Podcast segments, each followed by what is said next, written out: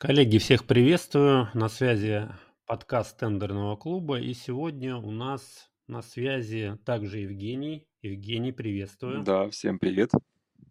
И на связи, как обычно, Андрей Плешков. Тема у нас сегодня, как всегда, интересная, хотел сказать. Ну ладно, пропустим этот момент. Сегодня у нас тема стратегические ошибки руководителей по участию в тендерах. То есть вот э, хотелось бы вокруг этой темы походить, пообсуждать, э, ну и вообще, может быть, какие-то моменты подсветить неочевидные, да, потому что, ну, есть, э, есть эти ошибки, и давайте с вами вот эту вот тему обсудим. Евгений, давай начнем, может быть, самый распространенный, ну вот мне кажется, самая распространенная ошибка – это найм э, в штат специалиста по тендерам, да, э, либо передача полномочий э, аутсорсинговой компании. Да? То есть это когда мы, руководитель компании, передает на аутсорсинг э, той компании, которая не особо разбирается в теме, в нише. Да? Давай, может быть, поподробнее вот эту вот ошибку расшифруем, что здесь, какие э, важные такие моменты, на какие грабли сто... не стоит наступать. Ну, здесь э, стоит эту ошибку, наверное, разбить на две части. Первая часть это когда штат берется специалист по тендерам готовый, и когда передается полномочия именно аутсорсинговой компании. Вот если мы говорим про найм специалистов в штат, то здесь есть какая проблема? Проблема в том, что можно взять в штат специалиста не совсем, скажем так, компетентного. Вот, либо там новичка, либо еще кого-то, ну то есть того специалиста, который не а, сможет принести результат компании. И а, на этапе собеседования, общения со специалистом, руководитель не сможет понять, что это не, а, скажем так, тот человек, не эксперт, который нужен компании. То есть не обладает теми знаниями, полномо... Э, навыками, которые нужны для участия. Вот, может быть, это какой-то вот э, новичок.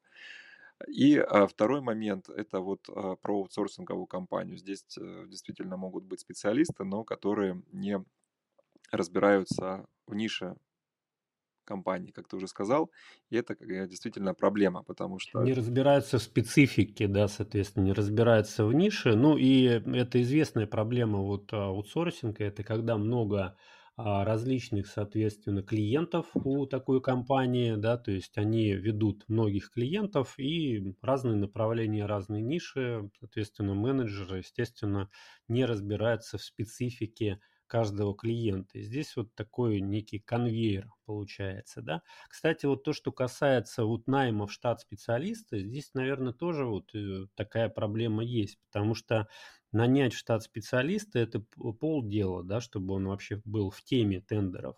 Идеально, когда он все-таки еще разбирается в специфике, да, то есть специфике клиента, специфике работодателя. И здесь вот совсем, так скажем, а, получается, что очень мало таких э, специалистов. Вот, а, мне кажется, вот э, это, это первая ошибка, которую мы, так скажем, ну, вот подсветили. Да? Но что я думаю, еще? что еще mm-hmm. стоит э, уделить внимание этой ошибке. Э, это касается э, непосредственно вот этого э, стереотипа, что если я нанял человека в штат, или отдал на аутсорс, то меня это направление больше не касается. То есть я отдал, делегировал и все, и забыл. То есть мне нужно, чтобы там компания или специалист работали там на 100% и приносили результат. Я туда не погружаюсь. Так это не работает, потому что все, что касается денег, прибыли компании, руководитель должен держать под контролем. И если мы, например, говорим про тот же аутсорс, то, скажем так, посмотрев условия а, в договоре или там на сайте этой компании, мы можем увидеть, что вопросы, связанные с технической составляющей подготовки заявки, они в том числе ложатся на специалиста компании. Будет это директор, либо какое-то уполномоченное лицо, но в любом случае компания определяет, например, те товары, которые она будет поставлять. Потому что в данном случае, если компания не принимает участие, аутсорсинговая компания может, например, подобрать товар, там, который гораздо дороже, имеющихся аналогов, может, например, э, найти товар, который снят с производства, либо его нет в наличии, и в случае победы компании в этой закупке могут возникнуть сложности на этапе поставки. То есть здесь в любом случае вовлеченность э, руководителя либо специалиста компании должна быть, потому что без э, вот этого контроля, без непосредственного участия там, в подборе товаров, подготовке заявки, результат может быть либо нулевой, либо отрицательный. Поэтому здесь это вот как раз-таки стратегическая ошибка. Мы не говорим сейчас про ошибки, которые вот допускают там в ходе подготовки заявок и участия. Мы говорим именно про стратегию. И вот как раз-таки стратегия, когда руководитель нанимает в штат специалиста готового, либо отдает на аутсорс без понимания темы тендерных продаж, то есть он вообще не знает, как этот механизм работает, вот это является большой такой стратегической ошибкой. Да, здесь вот э, такой ключевой момент как раз-таки в том, что э, руководитель, да, считает, что вот есть спецы, которые в этом разбираются, ну и пускай они разбираются, а я буду как бы управлять, не особо понимая специфику этой деятельности. И на этом этапе начинаются проблемы. Так, ну, я думаю, что с первой мы ошибкой все-таки разобрались, стратегической, да, подробно ее так разобрали. Здесь я думаю, что если какие-то руководители, предприниматели а, слушают этот подкаст, ну, наверное, задумались на эту тему, да, что все-таки, наверное, в тендерных продажах стоит для начала разобраться и потом уже это все делегировать. Но это, в принципе, как в любой деятельности так работает. То есть нельзя просто делегировать, не разбираясь в специфике какой-то деятельности. То есть здесь так можно наделегировать, что Потом специалисты, которые этим занимаются, ну, ломают здесь э, дров, что называется, да, и тут контролируй, не контролируй, не понимая специфику, невозможно это а, контролировать, управлять этим процессом. Ну и давай перейдем уже ко второй, наверное, ошибке. А, про франшизу поговорим. Да, это тоже такая распространенная ошибка. Это приобретение франшизы франшиза госзакупок и тендеров. И здесь э, многие руководители руководствуются каким принципом, понимая вообще, как работает механизм франшизы, что ты там работаешь под каким-то брендом, а, купил э, значит, эту франшизу, и деньги потекли к тебе там рекой. А здесь вот стоит отметить, что франшиза госзакупок и тендеров – это, ну, по сути, такой миф, вот, э, история, которая, в принципе, не работает. Почему? Потому что э, под э, маской вот такой франшизы скрывается, ну, по сути, тендерное сопровождение, но за очень большие деньги. То есть здесь мы говорим про паушальный взнос, про роялти, и вот если мы посмотрим те предложения, которые есть э, сейчас на рынке, не будем называть да, название этих компаний, чтобы не делать им рекламу, вот, то паушальный взнос где-то в среднем составляет в районе там, от 150 до 300 тысяч рублей. Это единоразовый взнос, который платит компания, приобретая так называемую франшизу в кавычках. Вот. И плюс идет роялти. Это от 1 до 3 процентов суммы выигранных контрактов. То есть по большому счету вот эта франшиза э, дает э, там, клиенту что? Э, небольшое непродолжительное обучение, там порядка там, 3-5 дней. Такое экспресс-обучение мы его называем, когда дают какие-то вводные э, данные, вводную информацию по тому вообще, как происходит процесс участия. Но участвовать компания будет не под каким-то флагом другим, как обычно э, франшиза происходит, а под своим флагом, да, там от своего ООО, либо от своего ИП. И в данном случае вот эта компания, которая продает франшизы, она обеспечивает э, э, неким таким сопровождением, то есть просто как бы обычное тендерное сопровождение и э, консультационное сопровождение.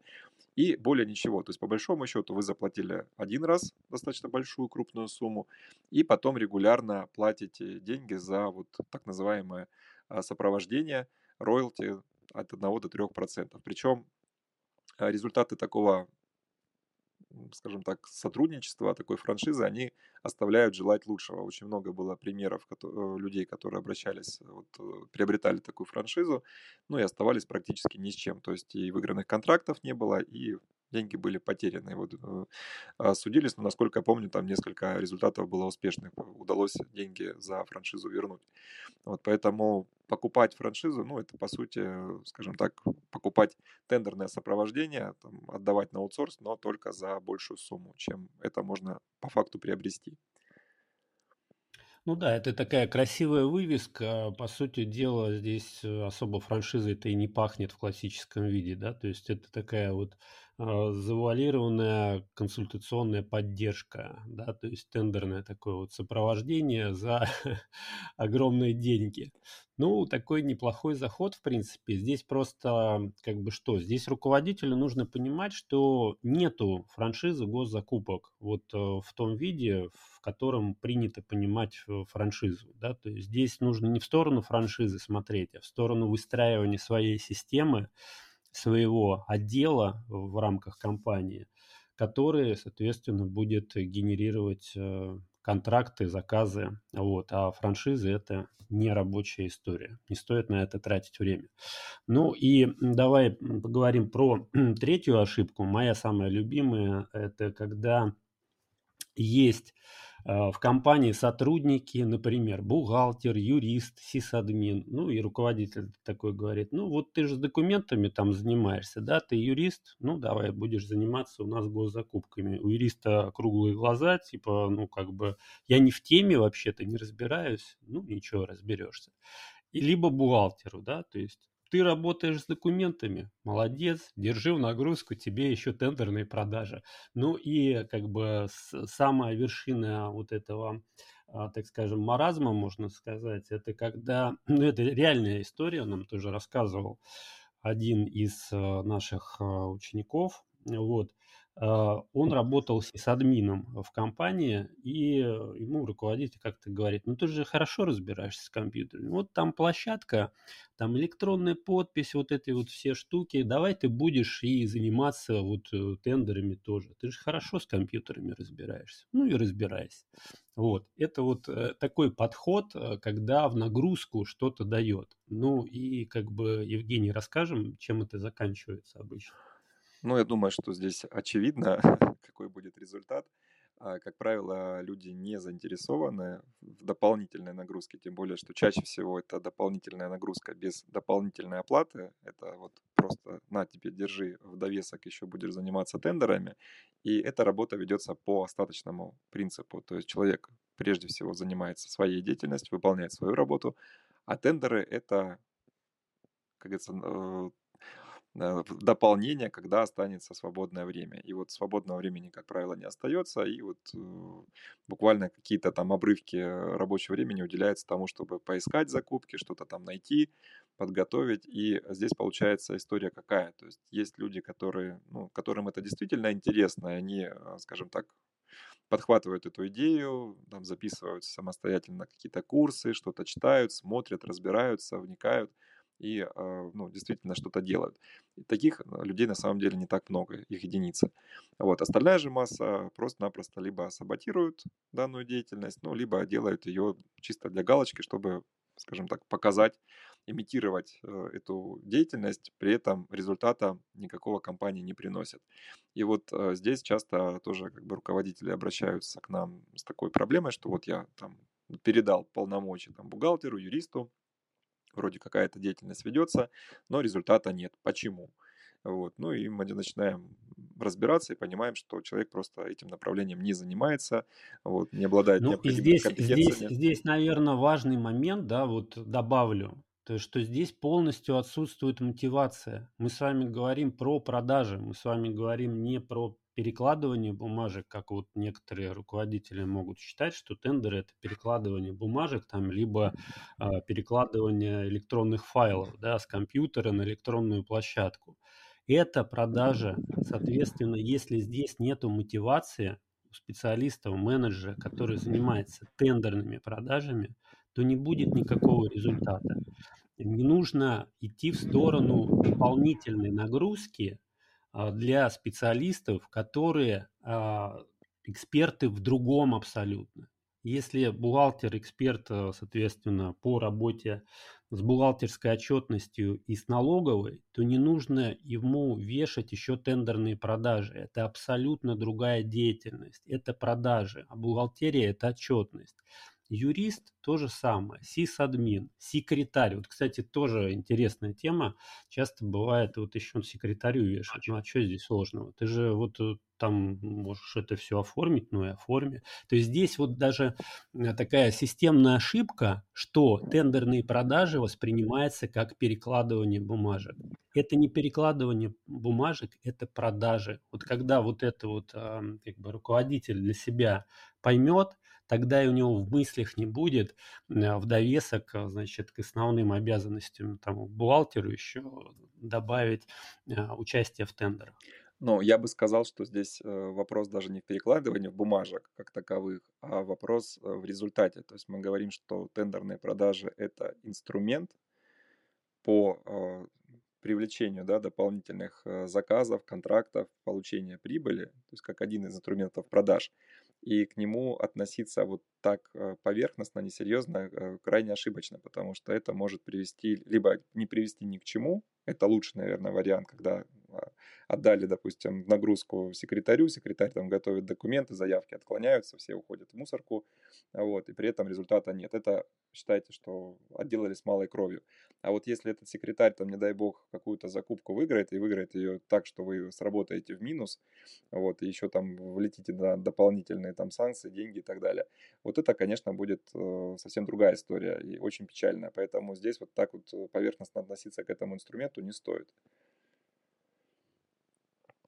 Да, но здесь есть еще одна крайность. Это уже следующая ошибка, которую мы разберем. Это когда вот э, идут в сторону не э, навешивать какие-то дополнительные функции по тендерным продажам там бухгалтеру, а идут в сторону создания тендерного отдела, ну не просто создание тендерного отдела да, на старте там, из одного человека, а сразу же, значит, сюда максимально, значит, приглашают э, специалистов, да, соответственно, нанимают такой приличный штат, и потом, э, соответственно, вопрос, а что с этим делать, да, вот как, э, как вообще выйти на какую-то результативность, да, и, собственно говоря, а зачем вот столько специалистов на старте, да, вот тендерный отдел, само по себе понятие тендерный отдел подразумевает, что здесь несколько специалистов. Но на старте, в принципе, достаточно и одного. А дальше уже по ходу роста, масштабирования вот этой всей истории уже можно как бы этот отдел и развивать, увеличивать количество специалистов, штат и так далее. Да, я тоже с тобой согласен, что никогда не стоит э, ставить телегу впереди лошади, нужно сначала запустить этот процесс участия, а, и этим может заниматься один сотрудник. То есть понять вообще свои э, возможности, вот, просчитать конверсию каждого этапа, а, вот, и а, уже как бы понимая тот объем работы, который предстоит, и видя, что, допустим, один человек не в состоянии справляться, обрабатывать, тогда уже как бы идет э, создание, да, вот э, там еще одного рабочего места, найм нового сотрудника и распределение вот этих функций между э, несколькими специалистами, чтобы, э, скажем так, э, получить больше результат. То есть вот эта стратегия, когда мы постепенно увеличиваем тендерный отдел, она наиболее правильная. Вот. Я, кстати, видел очень интересный пример, когда в компании, крупная строительная компания, они решили сразу взять быка за рога а, сразу решили создать тендерный отдел, взяли нескольких специалистов, значит, там э, оборудовали кабинет, э, купили столы, поставили компьютеры, все замечательно, значит, посадили этих, э, этих спецов, ну, причем спецы были, ну, скажем так, подготовленные, не новички, вот, ну, и они как бы говорят, ребята, ну, давайте, вот мы там нашли там закупки, а у компании просто не хватало, скажем так, ресурсов для того, чтобы загрузить этот отдел, то есть они просто сидели, плевали в потолок, находили там полторы закупки в день, вот, э, подавали там всем отделам, наверное, одну заявку в неделю. И, в общем, руководство там платило всем заработную плату, все, но вот при этом тендерный отдел, он вообще нич- ничем не был занят. Потом стали этот отдел загружать дополнительной нагрузкой, кто-то там в отдел подготовки документации, там брошюровки там отправляли этого человека, там еще что-то, ну, в общем, пытались их как-то задействовать, этих людей, которые просто просиживали штаны. То есть это тоже такая достаточно э, грустная история, когда тендерный специалист вынужден там заниматься какой-то дополнительной деятельностью, которая вообще не связана с тендерами. Вот. И а вот если говорить про эту ошибку, есть еще другая вот э, крайность, да, создание большого тендерного отдела это одна часть да, этой ошибки, а есть вторая часть, это самостоятельное создание тендерного отдела, то есть не понимая вообще специфики того, как работают тендеры, а сколько времени, например, там уходит на подготовку заявки, а какие функции выполняются специалистам, как они там между собой должны взаимодействовать и так далее.